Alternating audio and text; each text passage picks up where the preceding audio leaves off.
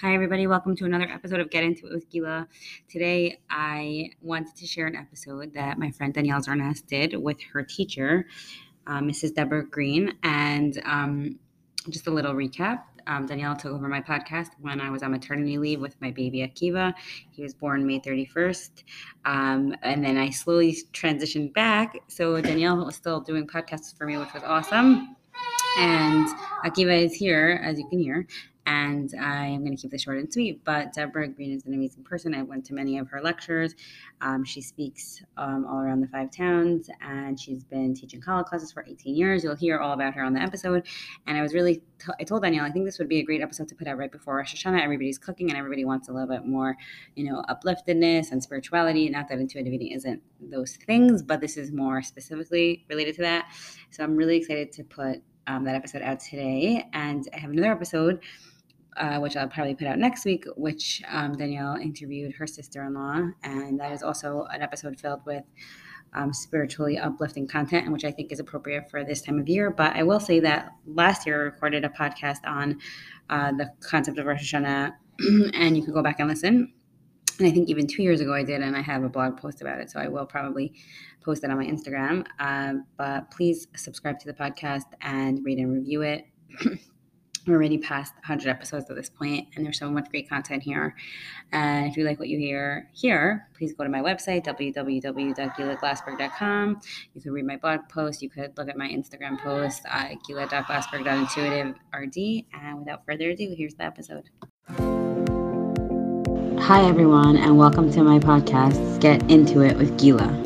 I know you're going to love the content here because you will gain inspiration, powerful tools and insights, and valuable knowledge. If you want more of this, please visit my website at www.gilaglassberg.com or visit me on Instagram at Gila Glassberg.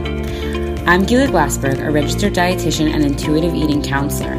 I have come to realize by counseling many, many women that this work is much deeper and greater than food and body image.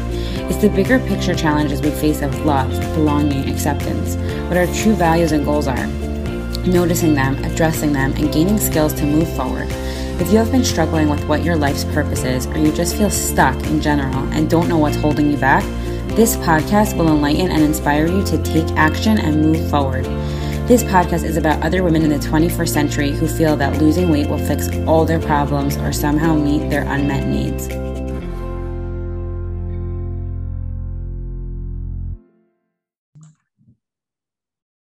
Hi everyone. Welcome to another episode of Get It Into It with Gila. I'm Danielle Zarnas, and I'm your guest host. Today I have Mrs. Green, Deborah Green. She's my teacher, so I call her Mrs. Green out of respect and just because I've known her since I'm a kid. She's somebody I really look up to and admire, and she's still in my life today. Hi, Mrs. Green. Hi, thanks for having me on. So exciting. Thanks for coming. I'm so happy to have you. I'm, I'm actually like, um, excited that I beat my husband to getting on a podcast. We, we listen to podcasts all the time. Oh, and really? Always something like a goal of my husband is to be on a podcast, but I beat him to it. I'm on a podcast before he, he got on one. Oh, I'm sure I'm sure he'll get on one soon. Maybe, yeah, one day. He's an interesting so, guy. So when, when Gila interviewed me on her first episode, I spoke about you a lot about how you were very integral in my journey of becoming religious and how I was in HAFTR and I was ready to go to Bar Ilan, the University of Albany, maybe Miami, and you you had me on a different direction. And yes, it's yes. And you've been there for me every step of the way from the beginning until now. And I'm just so grateful for you. Yeah, and I like to say that we're still together because um, Danielle was very nice and put together like a little learning group of women her age, and and um, I get to, to you know meet with them every couple weeks. So it's so exciting to be part of your life and your journey like that. So thank you. Yeah. So t- tell the listeners a little bit about yourself. Okay. So um, I live in Far Rockaway. Um, I'm married with with five children that range from 26 to 11, and I'm a bubby of two. Um, so that, puts me into a little age category. I remember um, I, used to, I, used to, babysit them for your kids. Yes, yes. Danielle used to babysit for me. Yes. Um, and um, I, I'm from originally from Baltimore, Maryland. So I grew up out of town, and I know Baltimore now is a bigger community than the community I grew up in. So I really grew up in, in a really smaller out of town place. I never imagined I would live in New York, but here I am, 27 years.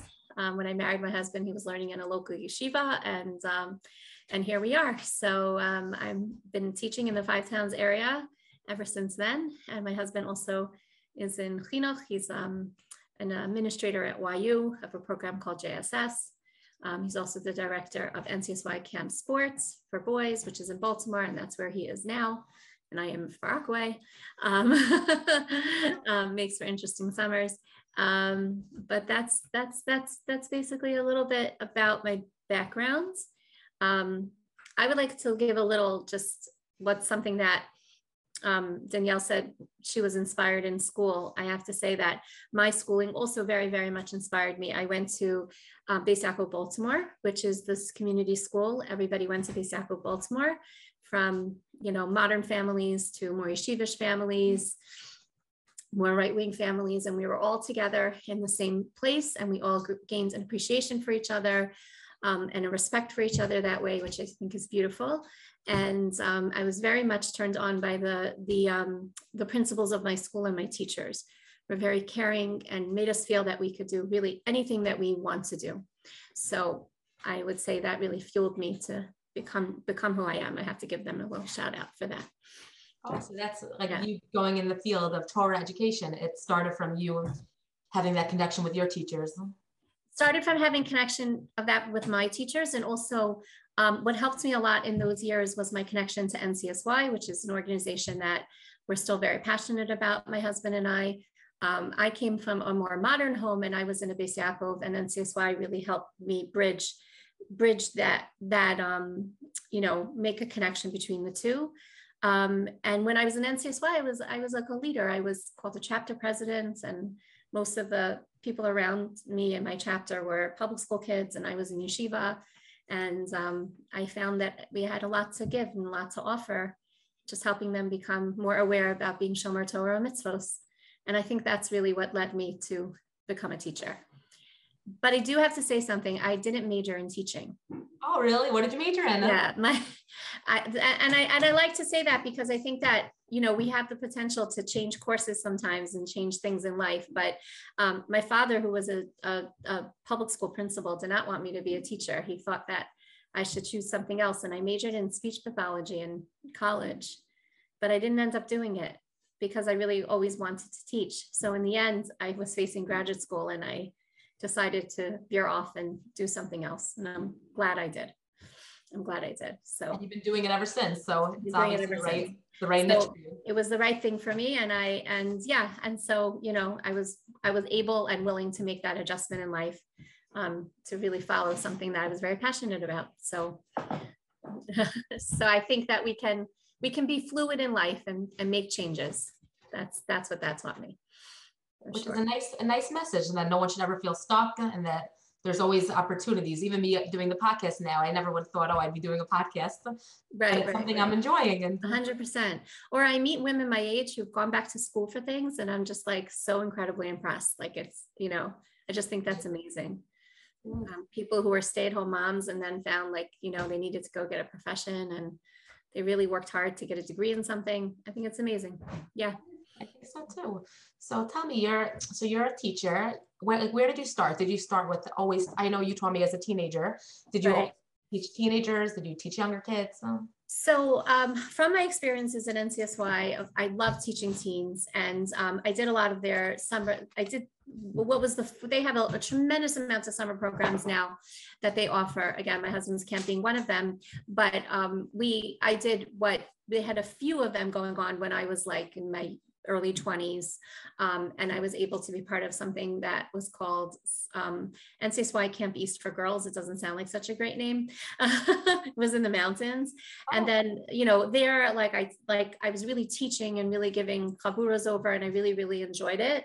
Um, but my first teaching jobs while I was in graduate school were just assistant teaching in um, like first grade, second grade type of situations.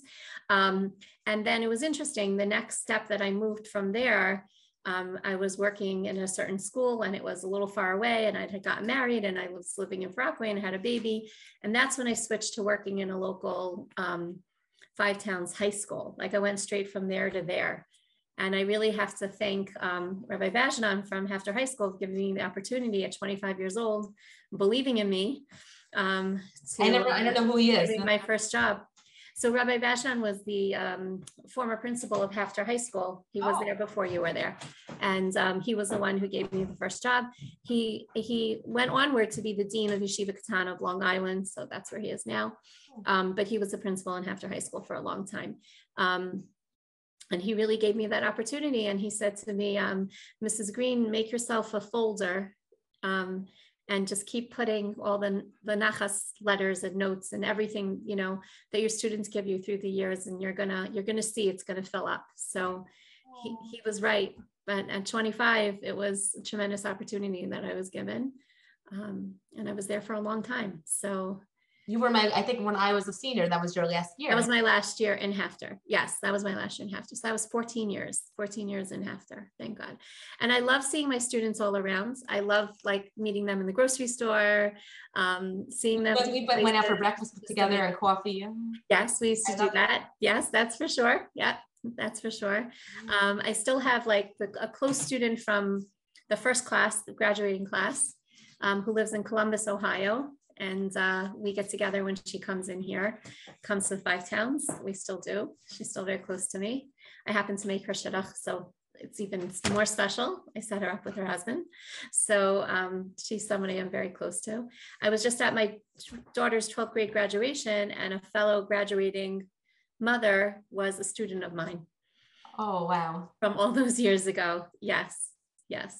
So, so thank God it's been a lot of good years of teaching, and um, and the girls have kept me on my toes. What can I say? Yeah, no, I think like part of the reason why I really I connected to you as a teacher and why I got so much out of it is well, A, I loved your classes. I loved learning Chumash with you, Bereshit. I still remember, you know, some of the things you taught me. And you know, you, you never you never made me feel bad about anything. You were always encouraging and positive. Even like I remember when you told me one time, you're like, you know, you, you know, you're such a good davener. You just like because I, I talked a little bit. You, you, you told me that I talked in the nicest way and not in a way of like putting me down. right, right. You know? Well, I do, I do, when I, when I look at it, my, um, my classroom, like I do feel that like every girl has so much potential and it's so, it's, it's, it's so important for me to not, I, I never want to beat anybody over with the chumash stick. Like that's the way I look at it. Like I really want everyone just to love learning and find some way to connect and some way to grow in any like little sort of way that they can. And I, I always had this motto about, um, you know, when we live in the five towns, and I know this this podcast could go out to anywhere, but the five towns like has so much to offer, and you know nobody has to like look further than the five towns sometimes to see what's out there because we have so many restaurants, we have so many stores, and you know social life and community and. Um, but I always said that my role as a teacher in the five towns was to make uh, a student a kli, like a vessel, ready to be filled. So when they go out and they see that there's so much more out there, they can receive and be able to absorb like everything that's there. So when a student does end up in seminary and have that opportunity to, you know, to get to Israel, that they're really just ready to absorb all the messages that they're going to be given because they have an appreciation for it already. So, so um, yeah, I think that's like very, very important thing. Um, yeah, so you know, all different types of people in the five towns um, and I just wanted girls to be aware that there's there's there was more there was more than just their social life or their you know Central Avenue. There's like the world was wider and much bigger bigger than that. You know, also with all the social messages it's given on TV and everything. That's uh, Right. And when you're younger and you're in all of it, it's hard to see out of the box and see all Yeah. that. Yeah, I remember Danielle. If I if I want to remind you of something, it's something I think about sometimes. It's it's uh it's more it's more hitting on like the modesty piece. But um, I remember once you came for Shabbos, and I and my twelfth grader just who just graduated was like five or six years old, and it was a Baruch Hashem beautiful Shabbos we had. And um, I remember slightly after that, you you talking about a friend of your family's, who the little girl, the same age as my daughter, knew about some sort of secular dancing that was really not appropriate. I don't remember this. Yes. and you thought that was funny. Like you came and you're like, Mrs. Green, can you imagine that girl knew how to do such and such? And I looked at you and I said, I don't even want to say what it was. And I and I looked at you and I said, that's not that's not good. And she said, and you said, like, why? Why why is that funny? Like a little girl doing that. And I looked at you and I said, Could you imagine my daughter the same age doing that? And like your face turned and you were like, like you're right. Like there was a certain innocence to my daughter that your children have now also that they would never they just wouldn't wouldn't do that right so um so i just i just i just remember that like interaction and your eyes like lighting up going like you're right. You don't need to know about that to get through life. Like it can be different. And i and i have a lot of nachas from seeing my students around and seeing that the children that they're raising you know and in the environment they're raising it in and what what's important important to to you to give over to your children that's absolutely amazing and incredible. Wow and it's just so it's so great because like you know gila talks about like an intuitive eating the idea of planting seeds that sometimes you know you hear certain ideas and you're not ready necessarily to take them on or they don't impact you so deeply but the seeds are planted and then later in your life they kind of come out and oh, i feel that I feel like that, that story is probably something that I don't remember it so much uh, even, but it was something that happened to me uh, that right. affected me later. Exactly. Like that, uh, that moment, it's like, oh, wow. Yeah. I never thought of that though. Rav Moshe Weinberger says that, like, let it sit on your heart, and when your heart breaks, it'll it'll sink in. Like those ideas will sink in. You know. Wow. Hundred percent. Yeah. I loved another like reason why I just got so much out of our relationship is when I was in high school, getting to come to you for Shabbos with Shandy and Mariah. yeah, so those are a lot of fun. Yeah, yeah. I mean, we we uh, thank God we have an open home, and we just try to make like I always say, like I just come here and relax. You know, eat good food, have a good, you know, some some divrei Torah and some just good laughs, and like just you know feel feel like in a good positive Shabbos environment. We still, thank God, um, do that for people. So that's that's our goal. also, your Purim seudah. I was I never in my family we never had a Purim seudah. So the yours was the first seudah I ever went to. Oh wow! Okay. That's beautiful. Thank you, thank you. Well, I'm glad now you have your own. Yeah. So yes, yes. Oh, okay. So I'd love to hear a little bit. I know that after you left HAFTR, you started a seminary. I'd love to hear a little bit about that. Yeah. So we had a seminary in the five towns. First, it was in the White Shul. Then we had our own building. Um, and I ran it with very special um, Rebbitzin, Rebbitzin Aviva Feiner, who is still a very close friend of mine. And um, and I she was approached to start a seminary. She needed a, a person to do it along with her, and um, I was ready to move on into something else. So we we created it together, um, and it was for a different different kind of clientele, but than what I was teaching before. Um, but I we our goal was to create a curriculum where the girls could really explore and really ask questions because sometimes in some places girls are not encouraged to ask questions or they're even looked upon you know if they question it's not looked upon in a good way. But we had an environment where girls were open to really explore and to ask anything. Um, in fact we had a program we loved. It was called muffins and more. We would serve muffins and they would ask any question that they wanted to. And there was like you know we were able to answer anything. Um, so we had the seminary going for nine years. We had girls from out of town. We had a dorm um, and it was a, it was a very good experience. Um, it closed just because things opened up in Brooklyn and took some clientele away from us, but I think we had a really amazing, amazing product going on and, and um, good teachers, really amazing teachers.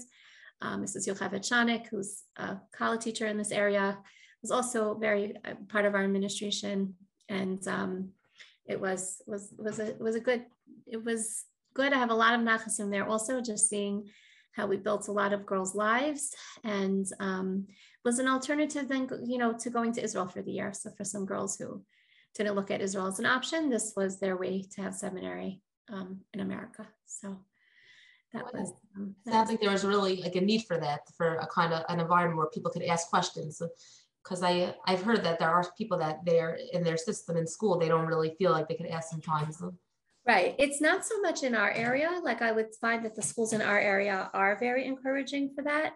Um, I would see, you know, just people from other communities just have different different um, you know attitudes towards towards that so a lot of our students really found that that that was like really refreshing for them to be able to to to have that environment to do that so um, you know that was that was our attitude there so it was a it was a very good experience then after that i moved on and now i'm teaching in SKA and that's where i am now i also teach kalas that um, you were my Kala teacher. Yeah, I was Danielle's Kala teacher. So that came about like about 18, 19 years ago.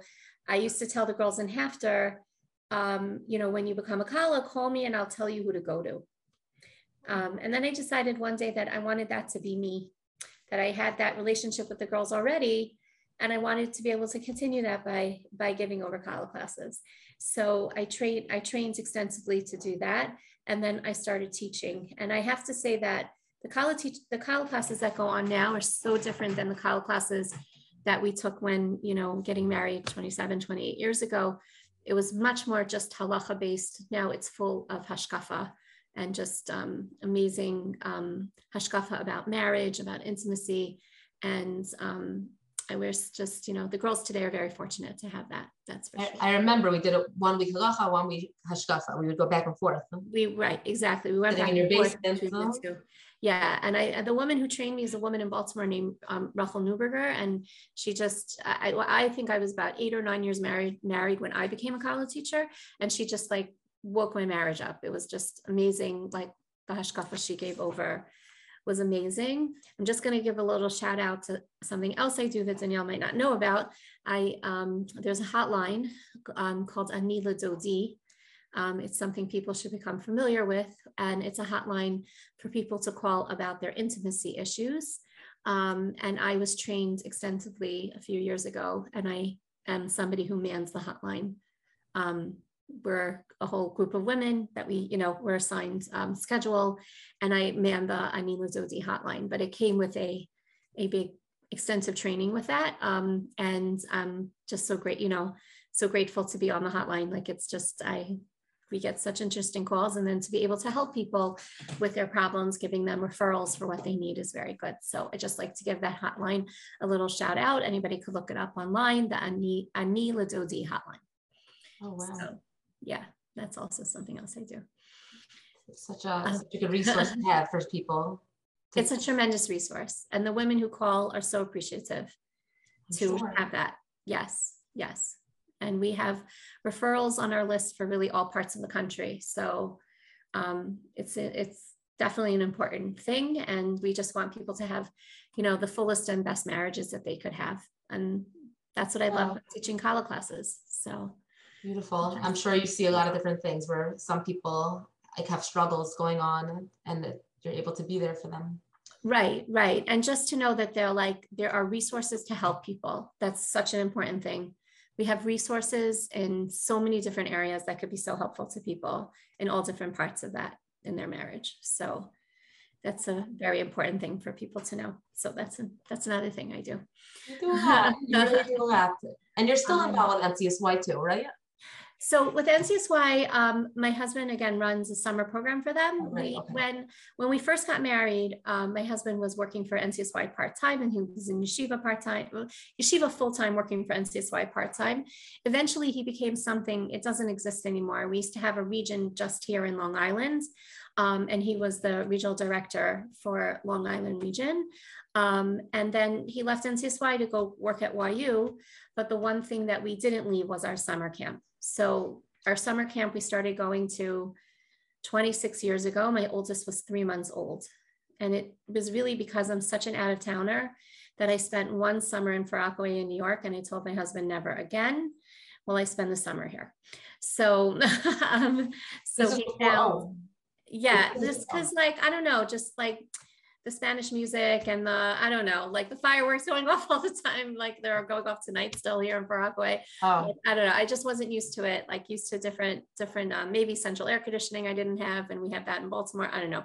Told my husband, never again am I spending the summer in both in New York. Um, so the assistant job of this camp, which is a Mary Strauss campus in Baltimore, opened up, and obviously that was a no-brainer for us because then I could go home to my my family in the summer. Um, so I didn't live with my family, but we were close by. So my husband was the assistant director of the camp for a long time, and then he became the director. So we've been going away to this camp for 27 years, and it's still a camp my husband runs. So with that involvement of NCSY, um, that with the camp is our involvement with, with NCSY at the moment. So that's uh, that's that's what we have. Um, my husband's program, which is called JSS, um, is the every boy in YU needs to be part of the yeshiva program. My husband's program is the lowest level program, and so basically it's a lot of kiruv. So that's where that outlet is for my husband now, is um, is there um, working with the boys from really all over the world and um, just really helping them, you know, in that way. So well, that's so nice. You have you have experience dealing with the, you know, in Kiruv complete Balshuvas, people that are more modern, and then also you did the seminary with people that are already from. It's nice. You get to really be right, right. older people. Yeah. You know what I what I really find is that people need to be just built from whatever level they're on, you know, to move upward and onward. So um, I, I really feel that like there's there's a, a nice little Devar Torah I heard from Danielle knows knows who I'm going to quote right now, Esther Bela Schwartz. So by uh, you can listen to her on TorahAnytime she comes out of Monsey, um, and she said this a, a, long time ago, and I really like I never forgot it. She said that why why is um, Moshe Rabbeinu and Anav Mikol Adam? He was like the most humble person so the Mitteler Rebbe, who was the middle Lubavitch Rebbe, he was the, the second of like the first three. Um, he said that Moshe looked for, at all of the generations and then he looked at the generation of the Mitteler Rebbe. So the Mitteler Rebbe lived in the 1800s and said, he got to our generation and he said, oh my gosh, look how hard it is for those people like they're so far away from the giving of the Torah, like they're so far away from spirituality, but they still get up to daven and they still get up to learn and they still do mitzvahs and they still keep Shabbos. And that's what humbled Moshe Rabbeinu. So she said, could you imagine in our generation, like what Moshe Rabbeinu thinks? And, but we still are in the whole wacky world around us. We're still doing all of those things that if Moshe Rabbeinu would come, he would say, those are my people. He would recognize who we are that we are that we are Torah people. And then she says that you know we're in this generation now, like here now, not living in the 1800s, not living at the time of the temple, not living you know at the time of Rashi, um, because we have the spiritual genes now to get through what we have to get through. And I think that makes us pretty powerful people. Wow, that is. And we need to know that. right and right. not to get down about it, but to know like we really have the ability to get through what the world is throwing at us. And it just keeps changing like every minute. it's true. Um, you know, when I when I start to teach Kala classes now, and the first thing I do is go through like what is marriage, what is a man, what is a woman, and those questions have changed so much even in the last months. Not not even joking. Like I just am like amazed about how different I have to speak about it. Um, you know you even as a Kala teacher speaking to the people you're speaking to you feel like you have to speak differently no no i don't feel like i have to speak politically correct. I just mean that like um like because like we live in an environment where those things are questioned so much that wow. we have a we have a whole different attitude about it as opposed to like 20 years ago what we thought about those things. Oh i see. But don't worry i teach what a man and what a woman is. Okay uh, no, no, just you know, don't have to be politically correct, correct about it. I right. just think that when we put ourselves into the context of the world we live in nowadays, that's pretty, pretty, pretty crazy and pretty scary. Yeah. Wow. Yeah. So on that topic, I was going to ask you, like, what do you think our generation or women in our generation, what's like one of our biggest advantages and strengths? And then also, I was going to ask, what would you say is something we struggle with? So, okay, so Danielle gives these questions beforehand, by the way. So I had the opportunity over supper time to ask my 20 year old what she thought about this. Oh. Um, yeah, I have a 20 year old daughter. So we, we were talking about this a little bit. Um, so I'm going to start with what I think the advantages are. The fact that we could be so connected is such an amazing thing. I, I just unbelievably amazing. Like um, I heard Chani Jarvel speak about this, that if you had asked me at 18 years old, like talk to me about even having like a cell phone or the ability to instantly like to speak to somebody across an ocean, you know, I would have thought you were really absolutely insane. Like I could not have wrapped my head around or fathomed that that could be. It was so not possible. Um, when I went to seminary, there were three payphones, and you were lucky to get a phone call. And if your father owned a business, you were maybe able to get a fax. That was about it, right? So now the fact that like we have, it, it's just an incredible thing that ability that we have that at one o'clock in the morning i could be whatsapping with my friend in israel who has just woken up you know and she's like kind of keeping me company as i can't fall asleep that's just like an amazing thing or my daughter who lives in israel i can you know through whatsapp video see my grandson and like talk to him it's like uh, unbelievable or how about the fact that us as old ladies have a whatsapp chat for my high school class and somebody just created a WhatsApp chat for my seminary class. um, so like girls from England and Israel and just like all over. Um, I think the ability we have to connect and like keep those connections and and utilize them for for to strengthen ourselves is a good thing. To connect with my friends in different places, um, I think is just absolutely wonderful. So we have a tremendous power there for sure. Um, and the fact that we can connect Yisrael so much, you know, that we can tap into Reb Biderman's Torah in Eretz Yisrael, right? And you know, TorahAnytime could bring us almost anything that we we could possibly want to listen to. Podcast galore, you know, to strengthen ourselves. Um, again, all used the right way, but um, I think that that's such a, we have just a tremendous amount of power to connect and to spread positivity to ourselves, which is just unbelievable and amazing. I don't think there ever was a time where we had, you know, so much. You had towns in Europe here and there. You had to send letters back and forth, whatever it was, you know. But like that, I think is tremendous, tremendous thing. Wow, I love that. You're never alone, and there's always um, there's so much, there's endless amount of positive opportunities. So. That right, there's tremendous amounts of positive opportunities. Right, exactly at the same time, so what was the struggles? So it's interesting. We used to ask this question on our seminary interviews. It's a question I made up. Like, what do you think challenges a frum teenage girl the most in 2000, whatever it was? 22. okay. what do you think challenges a, a frum teenage girl the most? So the top three answers, okay, coming from a girl from that perspective was um, SNEAS was a hard one. Okay. Um, um, the next one was technology, like how to use technology properly or not to use technology in some cases. And the less, the third one that I would hear, I think, is the one I want to harp on, which is self esteem. And that is, I think, with the connection we have to all the people, comes that trying to keep your self esteem alive, where you feel that you are worthy, okay, you are who you are supposed to be, um, you Hashem put you in your situation because that's the situation you need to you need to be in to be the best that you can be, and to not judge yourself against other people. I think that is a lot of probably what intuitive eating is about as well.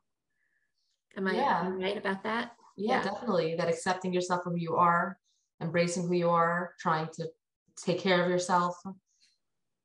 Yeah, and just recognizing the strengths and and those and that is like you can't change you can't change your circumstances you can't change certain things about yourself you have to kind of like accept them and and use them as you know even your strengths and and use them that way and and not you know look around and compare yourself to other people so um, i remember listening to I, I, forgot who the lady that runs the the paninim the panini i forget I what it's that. called am I, am I wrong? this SNEAS? No, Zel, Zeltzer uh, this woman Zeltzer from Montreal who runs like about technology. She does, and she does technology. So she once gave this thing, this idea, and I thought it was really, really brilliant. Could be used in any stage of life, by the way. So she said, like a young young couple, you know, moves to Israel, and she's there with a few friends, and her friend it's getting to be lunchtime and she's looking around her kitchen what can she make her husband for lunch and she finally settles on like the ordinary tuna fish sandwich her husband loves it you know she toasts the bread everything is good and then you know she gets a little picture from her friend um, look what i made for my husband for lunch. And there's a whole beautiful tablescape and there's a whole beautiful salad okay? And she feels like oh no what did i do? I just made my husband his only his favorite tuna fish sandwich. And then she gets another little ding on her phone and it's like a picture of her and her her friends and her husband her friend and her husband and her husband her friend's husband like out to lunch again you know and now she's thinking like oh they're going to like waffle bar like i'm stuck with my tuna fish sandwich but she felt so good about her tuna fish sandwich before that you know so it's true yeah so a lot of what i'm hearing is looking within and uh, getting your self-esteem from Hashem and from within and uh, not letting the people around you, um, like not giving them the keys for it. That's right. Looking at your own gifts and talents. Right. That really recognizing your own gifts and talents. And I think that the intuitive eating piece about it is recognizing that it also comes with the body that you have. And yes. and and that and that total package makes you like who you are. Right. And I, I think that a lot of times when you're able with intuitive eating, like you're when like for me at least before I did intuitive eating, I didn't accept myself as much. I would say like, oh, I'm not going to buy myself new clothing until I lose weight, or like I'm not going to put effort into how I look because I'm just not looking the best these days. But one day I'll get right. I'll get there. But um, when you're able to start accepting where you are and saying, oh, this is the body Hashem gave me. I, it takes care of me. It gave me children. I'm gonna. I want to take care of it with how I eat. I want to take care of it with how I dress you're able to like also get past um, that negativity around the food and the body image and get right. go into focus on other things. You have more headspace. So there are things that are more important. Right. Exactly. Exactly. I, and I think it could go either way because like I'm so much of a closet eater. Um, like I like to eat when I'm alone. Like that's where I I tend to do that. Um, and I think that it like I find sometimes that my headspace is too much on food where if I could clear that away, like some people it's too much on like what I'm not going to eat. Right. And so for some people, it's like too much of like, well, what am I going to eat? So I, I relate to that. So well, I was, yeah, so I'm saying, so like, I think we have to like, okay, I, I used to remember when I was younger, like the kids are going to go to bed. So what am I going to break out and eat? Like once they go to bed, like what's my, what's going to be my like, you know, reward for the day, you know, type of thing. Um, so I think it's like realizing that also it's like, you don't have to, you, you don't have to think about that so much. It doesn't have to be um, in your thoughts all the time. That's for sure. That's for right. sure. Either way. Right. And I think that it's something probably like when you're in that stage home with little kids, huh? it's it's very easy to turn to food for like emotional comfort because oh for sure like you said, you know, you're busy all day with the kids. Finally, it's quiet. You know, you're not going to necessarily go out if you don't have a babysitter. You don't, right. you know, maybe a little lonely. You don't want that your house with you. So you just, it's comfy. You know, oh, let me right. have some something to eat. Right. You're gonna have a piece of cake. You know, right. like uh, for me, it's candy, like a little candy. You know, something like that, or something I wouldn't want the kids to see that I had. So now I can have the thing that I don't want my kids oh, to see that I have. Interesting. You know, so yeah. and um, I like one thing that Gila told me that I love is that like it's okay to use it's, it's okay to emotional eat and to use food to cope with your emotions but sometimes it shouldn't be your only tool so right, if, you, if you're ever feeling bored or anxious or angry or happy if you're always going to food that's you know it's something to work through. Right if you, right. if you journal and you like to exercise or go to the gym and you like to connect with a friend you, you know um, watch a shear whatever your outlet is. And you and in addition to all that you also like to sit down and enjoy a nice ice cream or whatever it is that you enjoy. It's it's nice. And i found myself like because of that i try to like not every day do the emotional eating.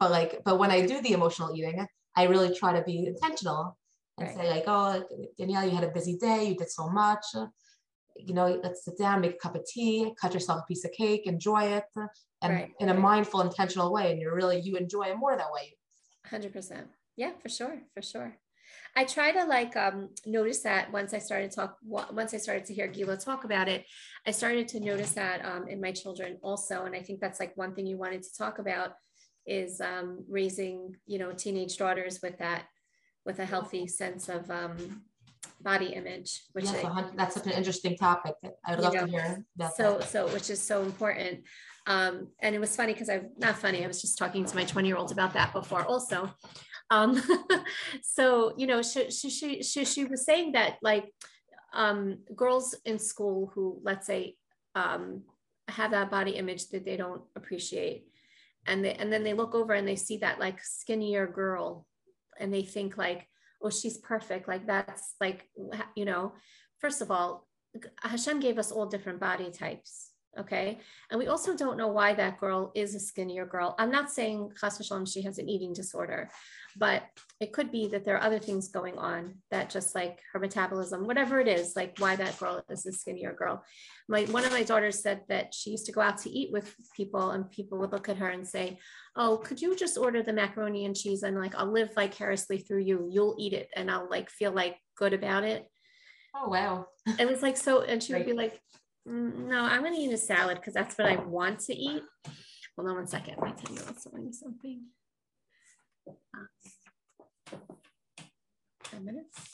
So um, i'm home alone with my 11 year old so um so I, I i think that like with with the teens it's um it's very very important as a mother to try to not have them overthink their eating too much because then that could turn into like chas v'shalom, uh, bad bad vibes with food just that bad you know we know that that can spiral into eating situations and eating disorders. We, we were always taught that as teachers like if if you see like a girl less like let's say lost weight over the summer i remember this one's happening.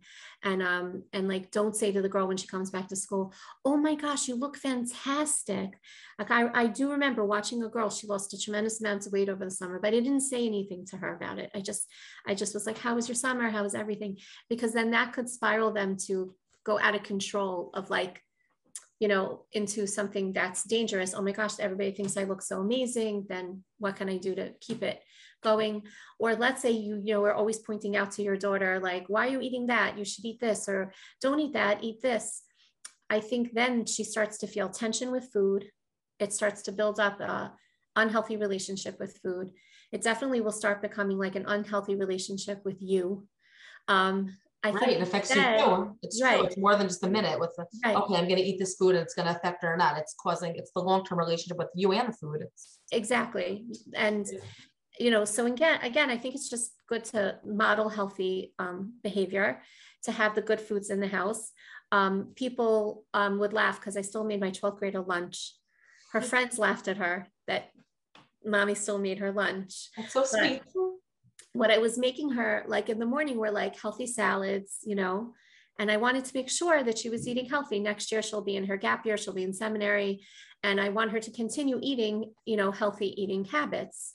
Um, so I would, you know, it wasn't so hard to do. Make a little piece of salmon in the morning and some vegetables, and that's what she would take. And uh, again, her friends would make fun of her, and people make fun of me. You're still making your 12th grader lunch, but I wanted her to have a good, healthy, you know, something healthy during the day.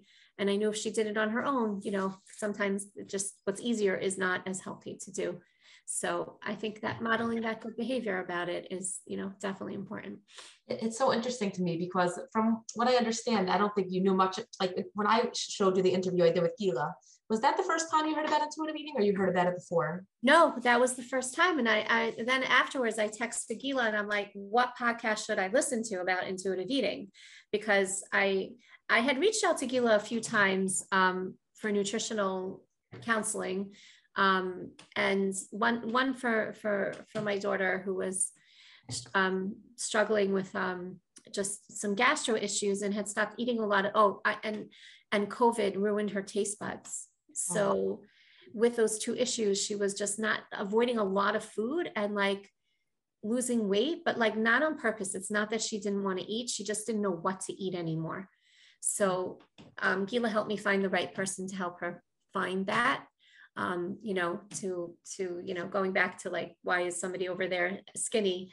You know, sometimes she's like, I, I wish people wouldn't even know why I was so skinny if they wouldn't want to eat the way I ate. I just like foods turned food turned her off. I know COVID really ruined her taste buds. She would she dipped challah in honey on Rosh Hashanah and said, "Oh, this is disgusting," and everyone's like, Oh, yeah. Is it better homemade- now? It's homemade challah and honey, and she's like, "It tastes terrible." We Oh. couldn't believe that that you know. So it it's gotten better. Gotten For some reason, okay. she likes to drink Dr Pepper. I have no idea why. Dr Pepper is like That was my favorite thing in the soda as a kid. So I, I, I don't know. Just since COVID, I don't know. It's like the weirdest thing. But um, so so she so that was like one time I reached out to Gila. And another time I reached out to Gila, um, I just felt that I needed a health, a more healthy eating plan.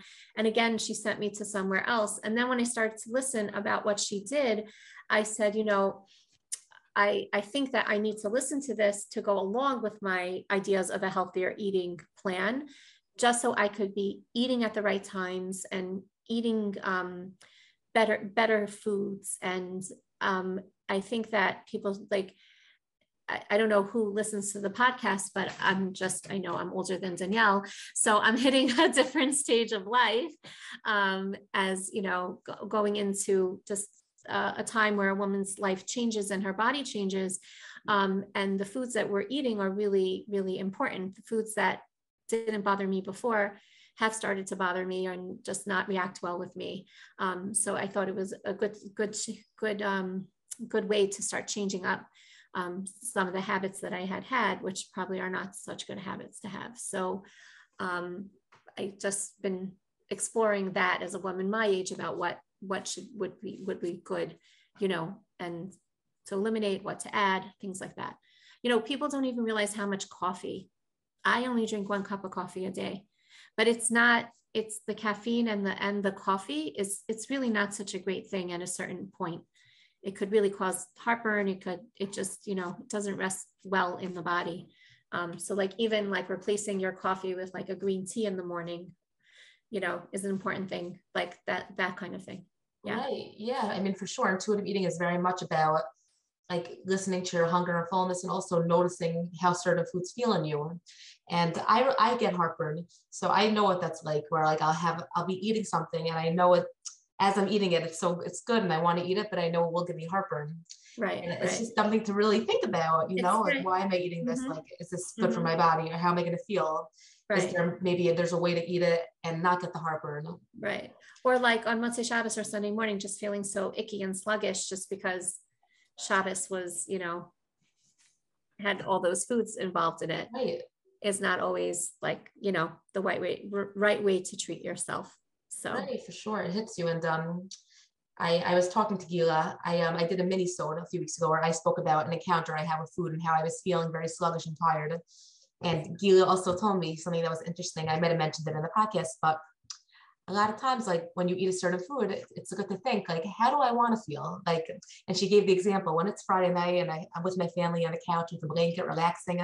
I'm okay feeling a little sluggish and tired because right it's right. Friday night.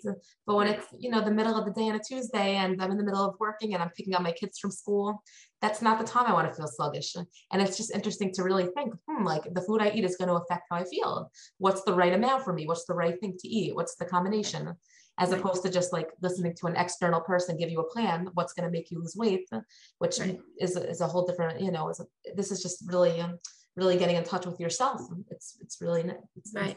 intuitive. 100% 100% yeah i think it's a great thing Yeah, and I, I just I just think it's interesting that you didn't know about intuitive eating before because I think a lot of what you were saying before with your daughters and being and how to, to react to students, like, let's say if they lose weight, not to praise it. It's that's very in line with intuitive eating. And Right. Well that is kind of like with workshops i've been to or just like reading books about that um you know that type of idea. That's just like you know what i what you know what i tapped into um. Because I like I'll tell you, I think it's so great before your daughter went to seminary, you you were trying to work on habits with her. And for me, you know, I'll tell you, I before I went to seminary in high school, I my parents only meant well. I don't have any negativity towards them, but uh, I was always like a little bit overweight in high school, nothing tremendous, but they took me to a, a nutritionist where I went on this intensive program. And I remember I was told, stage one of your plan, you can't have blueberries, you can't have carrots, you can't only a cup of tomatoes, like very, very strict. And I lost a lot of weight. And then what happened when I went to seminary? I I gained it all just back. right, right, because I was exactly yeah. right it just was it was disordered eating you know thank Right, god I. I didn't have any dis- eating disorder but and also during that process i lost a lot of weight and i was getting all these compliments um, you know Ah, so that's it. That's that's the thing. That's the compliments. and it fuels you that, and it, um, and like you know young teenagers they have stuff maybe they, not everybody has such a high self-esteem so when you're getting all these compliments as you're losing weight your self-esteem is becoming like based on that but it's Right. not it's not real self-esteem No. and then you No. gain it back because that's how a lot of these things are for a lot of people and when i came back from seminary to you know to my shul people that you know they were they were nice to me but no one gives me compliments like oh you look so beautiful you look great and Right, right, right. it's it's a, it's not it's from not seminary. Right, right. I, I, um, yeah, I think that in today's day and age, like if you really want to pinpoint what our problem is, we have a very hard time letting people be ba'asher which means just be where you are. Hmm. So like we've we have a very hard time with that. If you buy a house, people are like, okay, when are you going to do your kitchen? When are you going to do your bathrooms? Right? You have one always child next- and you're the going next to thing, have eh? another. Right. We're always on to the next thing. We have a very hard time with just being and being Ba'asher Hu Sham, just what it is now, because that's that's what HaKadosh Baruch Hu wants. And I one time had a Rebbitzin say, you should daven for what you have Wow. to daven for what you have and have that mindfulness that you're like you really are in the right place. So whatever the body image is whatever the kochos you've been given whatever it is just like accept it and and uh, like start there instead of trying to change so much. You know, Hashem wanted you to be this way. You don't have to you, you, you know just like acceptance of, of where you are. And and then and then move move outward from there. But we have a very hard time in our society with that. That's for sure. We do. And I think a big part of it is also listening to so much about what other people think uh, and not Right. listening to ourselves, which is intuitive eating too, like getting in touch with ourselves and not what other people say. And a lot of times when we're jumping to the next thing, or we don't want, like, even if it's, should I move this neighborhood? Should I go to this school? Should we, all these external things. But a lot of times we're thinking about what are other people doing? What do other people think? And as opposed to what do we think? What do we want? What does Hashem want? Right. And Right. we can be disconnected from that, I think. Yeah. It's very important. And we have to teach that to our kids. Because if not, like the they're just there's so much Klal Yisrael now. Schools are full of so much peer pressure about who you should be, what you should be. Everyone should be in a box. We don't want boxes. Hashem didn't want boxes. He wanted everyone to be a different person. And he made us all this colorful world that we would all be different people. It's just not the way, it's not the way that we're supposed to supposed to be. There's also, I think, a, a problem we have in our communities about perfectionism. Everything has to be like to the letter, like perfect. And I, you know, the way you look when you walk out of the house, it has to be perfect. It ha- like there's so there's a we have we up our ante all the time in terms of what that standard of perfectionism is and then we're all striving towards it and why who made up who made the who made the marker who made the line I don't know. true. And if you zoom out, a lot of times those things that you're getting stressed over, the things that you're trying to be perfect in, they're not the things that matter. They're exactly and exactly today, even I'll tell you, I, I was like feeling anxious and like I was anxious because the the toys are on the floor, the dinner's not cleaned up, all these things. And I'm like, like, okay, like it's okay if I go to sleep and the toys on the floor. It's okay if the dinner's not cleaned up. Like not, no that really is okay I have to tell you, I go to sleep a lot of times with my dishes in my sink. I much rather do them in the morning. Okay. Yeah. I know there are there are sink shiners that go to sleep. They can't go to sleep until their their sinks are perfectly shined. But I I don't know. I'd rather do my dishes in the morning. So right, I work hard during the day and then, you know, Yeah. yeah. And it's true. Like if you zoom out for a minute, if your dishes are in the sink or your house is messy or you you don't you're not wearing a face of makeup, it's it's okay. It's not Right. that's Right. not the things that really matter. You know, it's, it's not your midos. It's not how you're treating people. It's not your Right. happiness inside. Right, right. And it's important for our kids to see that also, like to see that that's not always the important thing, you know, that um I, I don't know. I just I I always give this, I don't know, I've given this example maybe to you, Danielle, I'm not sure. But sometimes when I I ride the Long Island Railroad into the city, I look around the platform at like just regular, you know, average women who are standing on the platform. They're not so made up. Their hair is not so amazing, you know they're wearing ordinary clothes but then i look over and i see the other women you know coming let's say from our community and they're they're dressed to the nines and i That's so interesting. and i don't and i don't know like comparatively like why why there is that feeling that of that. Like I have to walk out of my house looking like absolutely perfect. I don't, I, I don't know. Uh, maybe on some people, you know what? I want to be dan l'kaf zechus because as we as we were saying, everybody has like their natia, their, their their gift in life. And some for some women it is that they want to walk out of the house looking, you know, perfect. But I hope it comes from a healthy place as opposed to I have to do it because somebody else wants me to do it or I'm expected to do it.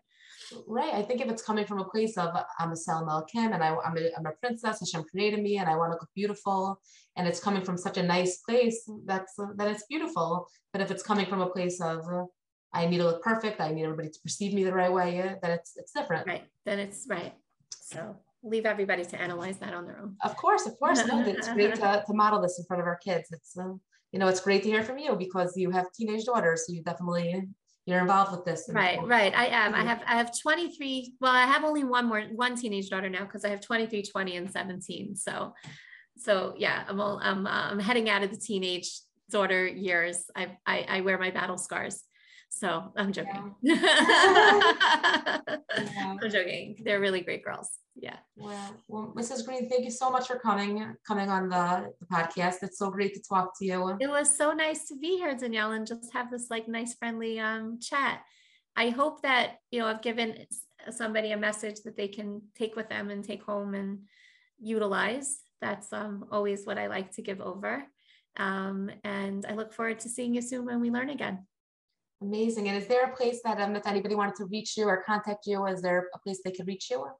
Maybe an email? Um, okay, so I guess my email would be the best way to do that. Okay. Um, so I guess that's the safest thing to give out. Um, that I, can put, be, I can put it in the show notes also. Yeah, that that's just basically my name, D E B R A, Deborah, green like the color, 16, because I was born on June 16th, um, at gmail.com.